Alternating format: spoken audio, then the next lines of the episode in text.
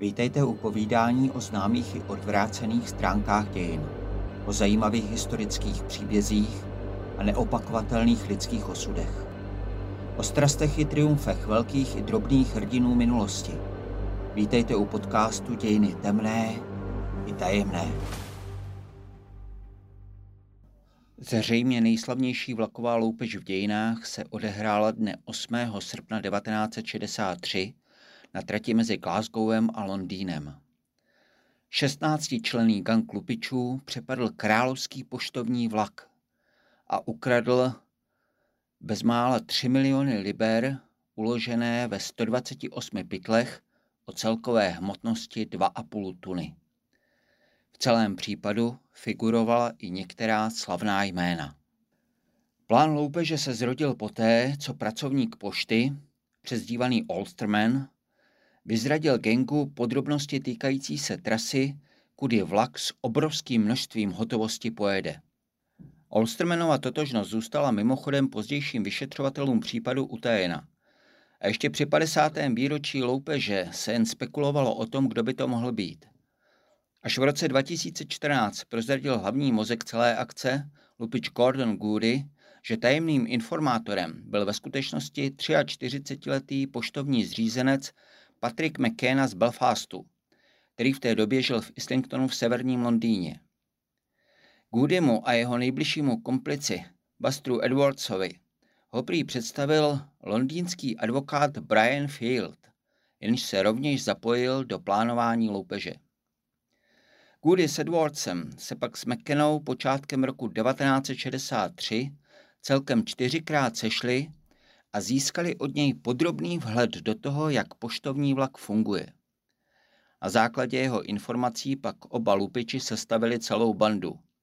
Do níž přizvali jako další pomocníky Bruce Reynoldse, Ronnieho Bixe, později nejslavnějšího člena celého gengu, Charlieho Wilsona a Roye Jamese. Loupež naplánovali původně na 7. srpna, ale právě McKenna je údajně přesvědčil, ať ji ještě o den posunou, protože věděl, že o den později poveze vlak hotovosti mnohem víc. V té době už patřili do party také členové jiného londýnského gangu, zvaného South Coast Raiders, neboli lupiči jižního pobřeží. Tato skupina zahrnovala Tommyho Vizbyho, Boba Velše a Jima Hasiho, kteří už měli zkušenosti s vykrádáním vlaků. Dále do ní patřil Roger Courtry, což byl muž, který byl odborník na traťovou signalizaci a věděl, jak zmanipulovat návěstidlo tak, aby ukazovalo stůj. Celá banda tak nakonec čítala 16 mužů. Poštovní vlak se vydal na cestu ve středu 7. srpna 1963 v 18.50 ze stanice Glasgow Central a jeho cílovou stanicí bylo nádraží Euston v Londýně, kam měl dorazit následujícího rána ve 3.59. Vlak, který táhla anglická diesel elektrická lokomotiva D326, sestával z 12 vozů a vezl 72 poštovních pracovníků, kteří během dne třídili poštu.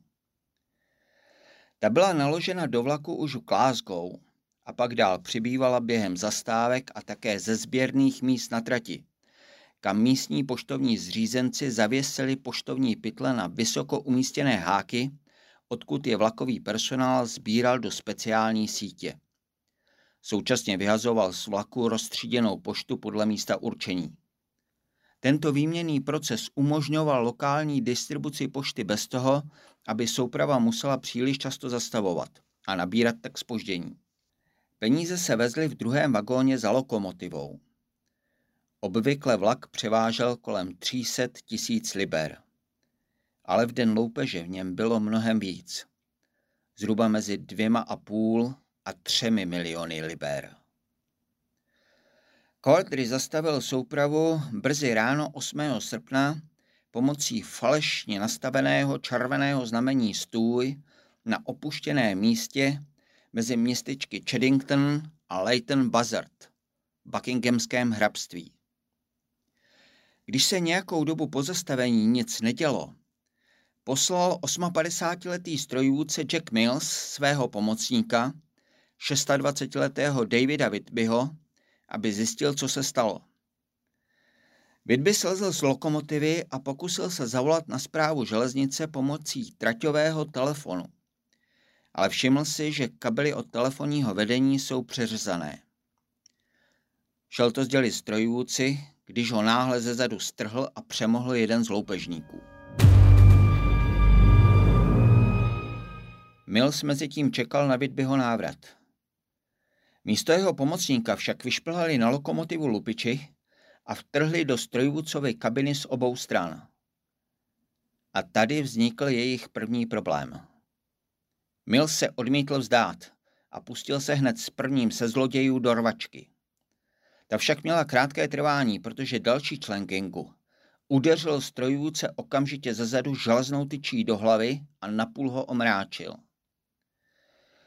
Všeobecně se předpokládá, že tímto útočníkem byl bývalý boxer Ronald Buster Edwards. O němž v roce 1988 vznikl životopisný film Buster, němž ho stvárnil zpěvák a herec Phil Collins. Ani David Whitby, ani Jack Mills bohužel vlakovou loupež dlouho nepřežili. Mills se sice vyléčil ze svého zranění hlavy, ale už nikdy se nevrátil na lokomotivu a o pouhých sedm let později zemřel na leukémii. Whitby ho přežil jen zhruba o rok. Osm let po loupeži podlehl ve svých pouhých 34 letech srdečnímu infarktu. Ostatní lupiči rychle odpojili lokomotivu a vagón s penězi od zbytku vlaku. Plán byl takový, že banda převeze lokomotivu i s vagónem na předem vybrané místo u železničního mozku číslo 127, dnes známého jako Mentmorský most. Tam chtěla přeložit peníze z vlaku na připravený nákladák a na další dvě auta parkující pod mostem. Mil se za tímto účelem vystřídal v lokomotivě jiný strojvůdce, kterého si banda předem najala. Šlo o muže, jehož členové bandy později označovali jako Stena Agata nebo Petra a byl to známý Ronnieho Bixe. Jenže se ukázala další potíž. Přestože byl Agate mnohaletým strojvůdcem, měl zkušenosti pouze se staršími lokomotivami a diesel elektrickou lokomotivu nebyl schopen ovládat. K řídícímu pultu tak byl znovu povolán zmlácený a zraněný Mills, jenž byl pod pohrůžkou dalšího násilí donucen odvést lokomotivu až k danému místu, vyznačenému velkou bílou plachtou, napnutou mezi stožáry u trati. A Bix pak dostali za úkol pomoci při překládce peněz z vlaku do nákladáku. Celkem bylo z vlaku vytaženo 128 pytlů z penězi o celkové hmotnosti 2,5 tuny, které byly během 15 až 20 minut přeloženy na nákladní vůz. Do 30 minut od chvíle, kdy loupež začala, zmizel gang i s penězi v nedaleké hospodářské usedlosti Leatherslade, kde si lup rozdělil. Kromě nákladního vozu Austin Louster použili spiklenci za účelem zmatení stop i dva vozy Land Rover, oba se stejnou poznávací značkou BMG 757A. Odhaduje se, že lupiči ukradli více než 2,6 milionu liber, což by dnes představovalo asi 1,3 miliardy korun. Většina z uloupených peněz se už nikdy nenašla. Přestože se zloději snažili nic nezanedbat, prvního z členů bandy měla policie už šest dnů po loupeži. Šlo o už zmíněného specialistu na traťovou signalizaci Rogera Kodryho, původní profesí květináře. K jeho zadržení přispělo, že si pronajal garáž na ukrytí jednoho z aut použitých při loupeži a ke své smůle si nevybral správného pronajímatele. Garáž mu totiž pronajala vdova po policistovi. Byl odsouzen na 20 let, po odvolání mu byl trest snížen na 14 let, ale propuštěn byl už v roce 1971. Poté se vrátil k obchodování s květinami. Většina mužů podílejících se na loupeži byla dopadena ještě během roku 1963, zejména díky tomu, že policie už pět dnů po loupeži objevila opuštěný statek Leatherslade, němž si lupiči rozdělili peníze a v něm zajistila řadu stop. Mimo jiné šlo o otisky prstů na láhvi od kečupu a na hrací desce od hry Monopoly, kterou si lupiči na místě zahráli. Náhlá bezstarostnost zlodějů, kteří ve vlaku důsledně používali rukavice, pramenila z toho, že Leatherslade měl po jejich odchodu zapálit jeden z jejich kompliců, ale tento neudělal. Ten chlápek, který se měl vrátit a zapálit statek, prostě zdrhnul. Uvedl později v jednom rozhovoru Nick Reynolds, syn Bruce Reynoldse.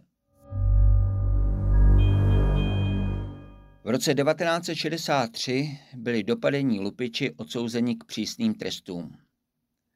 Hlavní strůjce loupeže Gordon Goody dostal spolu s Ronym Bixem, Royem Jamesem, Tomem Bisbym, Bobem Welshem a Jimem Hassim 30 let vězení. Bill Ball a Roger Coldridge 14 let, Brian Field a Leonard Field Šlo pouze o schodu men, oba muži nebyli v příbuzenském vztahu, dostali každý po pěti letech a John Vedder tři roky vězení. Brian Field, Leonard Field a John Vedder dostali relativně nízké tresty proto, že se samotné loupeže nezúčastnili a přispěli k ní pouze nepřímo. Vedr byl advokát, který pro bandu vytipoval nákup zmíněné opuštěné farmy Leatherslade a Brian Field s Leonardem Fieldem ji pořídili. Leonard sehrál roli kopujícího a Brian advokáta, který celý obchod zprostředkoval. Naproti tomu inženýr Bill Ball byl odsouzen k vysokému trestu, přestože jako jediný zřejmě neměl s loupeží vůbec nic společného. Zatkli ho jen kvůli jeho vazbám na Rogera Cordryho a kvůli tomu, že u něj našli čas ukradených peněz. On sám se ale hájil tím, že mu Cordry toliko splácel dluh. Jeho tragédii navíc potrhlo to, že se propuštění už nikdy nedočkal. V roce 1970 zemřel ve vězení na rakovinu, přičemž až do poslední chvíle trval na své nevině. Jeho rodina proto požádala u příležitosti 50. výročí loupeže o znovu otevření jeho případu a o jeho posmrtnou rehabilitaci. Zajímavý byl také osud pokladníka gengu, Charlesa Frederika Wilsona, jenž vyplatil na statku všem lupičům jejich podíly. Byl poměrně rychle dopaden a získal přezdívku Tichošlápek, protože odmítal cokoliv říct. Také on dostal 30 let vězení, ale po pouhých čtyřech měsících utekl. Na svobodě pak strávil čtyři roky ale v roce 1968 byl v Kanadě znovu zatčen a odseděl si dalších deset let. Po propuštění v roce 1978 se odstěhoval do Španělska, kde se zapletl do obchodu s drogami a tím i do sporů mezi místními drogovými gengy. V roce 1990 byl Wilson zbyt a zastřelen nájemným vrahem na zahradě svého domu před očima vlastní ženy. Jeho vraždu pravděpodobně nařídil drogový boss jménem Roy Atkins. Posledním začeným se stal Bruce Reynolds, jenž utekl s manželkou a už zmíněným synem Nickem do Mexika a později do Kanady. Polapen byl až v roce 1968. Ten mimochodem zcela nevědomě zatáhl do historie loupeže ještě jedno později velmi slavné jméno. Na svém útěku potřeboval pro sebe i pro svou rodinu novou identitu a zvolil si pro ní příjmení Firth. Ze svého syna Nika tak udělal Colina Firtha, aniž by tušil, že jiný muž téhož jména se později stane světově proslulým hercem. Ten je díky tomu dodnes občas s loupeží spojován, přestože s ní opravdu nemá vůbec nic společného. V době, kdy se uskutečnila, mu byly teprve tři roky. Identitu iniciátora celé loupeže Olstermana se policii nepodařilo odhalit a ten se tak stal jedním ze čtyř spolupracovníků na loupeži, kteří nebyli nikdy dopadeni. Patrick McKenna, jehož v roce 2014 odhalil co by Olstermana hlavní realizátor loupeže Goody, byl v té době už po smrti, zemřel na srdeční záchvat v roce 1992. Jeho rodina nadále pochybuje, že by byl skutečně o ním mužem, mimo jiné proto, že u něj nikdy neviděla žádné větší částky peněz a v době své smrti měl na účtě pouhé tři tisíce liber. Jestli někdy dostal takové peníze, nikdo z nás je nikdy neviděl. Stále si říkám, že je strašně těžké tomu uvěřit, protože vím, jaký to byl člověk. Uvedl v roce 2014 McKennův vnuk. Je paradoxem, že zdaleka nejslavnějším členem lupičské bandy je dnes Ronnie Biggs, který při loupeži samé lecos pokazil. Konkrétně najal neschopného strojvůdce a navíc patřil k těm, kteří nechali na statku své otisky prstů. Byť pro policii byly klíčové zejména otisky lupiče Roye Johna Jamese. K Bixově popularitě výrazně přispěl až jeho útěk z vězení, kdy po dvou odsezených letech dokázal prchnout spolu se třemi spoluvězni za pomocí provazového žebříku. A následujících 35 let nebyl dopaden. Jeho život na svobodě ale moc veselý nebyl. Jak se později vyjádřil, peníze z loupeže spotřeboval během pouhých dvou let. Navíc se musel nákladně skrývat. V Paříži si nechal udělat nepříliš podařenou plastiku obličeje, poté uprchl s manželkou a dvěma syny do Austrálie a nakonec si zařídil nový život v Brazílii, kde také založil novou rodinu s brazilskou tanečnicí. Díky tomu nemohl být podle brazilských zákonů vydán. Následovala etapa života, která připomínala například vystupování Jiřího Kajínka po udělení prezidentské milosti. Také Big se stal velkou celebritou britského bulváru, rozdával spoustu novinových rozhovorů, naspíval dvě písně s punkovou skupinou Sex Pistols a podobně jako Kajínek se stal i oblíbeným reklamním maskotem. V roce 1999 schválil Bix spolu s Reynoldsem produkci videohry s názvem Velká vlaková loupež. Ta se ale nakonec nikdy nerealizovala. Za to vznikla desková hra nazvaná Velká mozková loupež, již se částečně inspirovala už zmíněným hraním monopolů, které si pachatelé vlakové loupeže dopřáli ve své skrýši. Přes vnější pozlátko žil slavný loupežník stále jen v určité formě domácího vězení, kdy nesměl pracovat a každý večer musel být nejpozději v deset doma.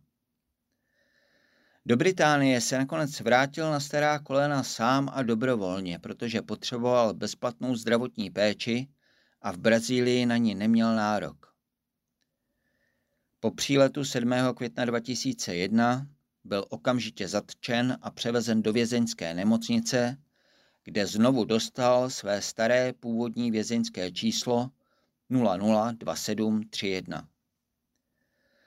Propuštěn byl 7. srpna 2009 a 18. prosince 2013 zemřel. Některé nekrology ho označovaly za mozek celé akce, třeba že jim nikdy nebyl, a do lupičské party se málem ani nedostal, protože její skutečný vůdce ho oprávněně považoval za slabý článek. U dalšího dílu podcastu Dějiny temné i tajemné se těší naslyšenou Jaroslav Krupka.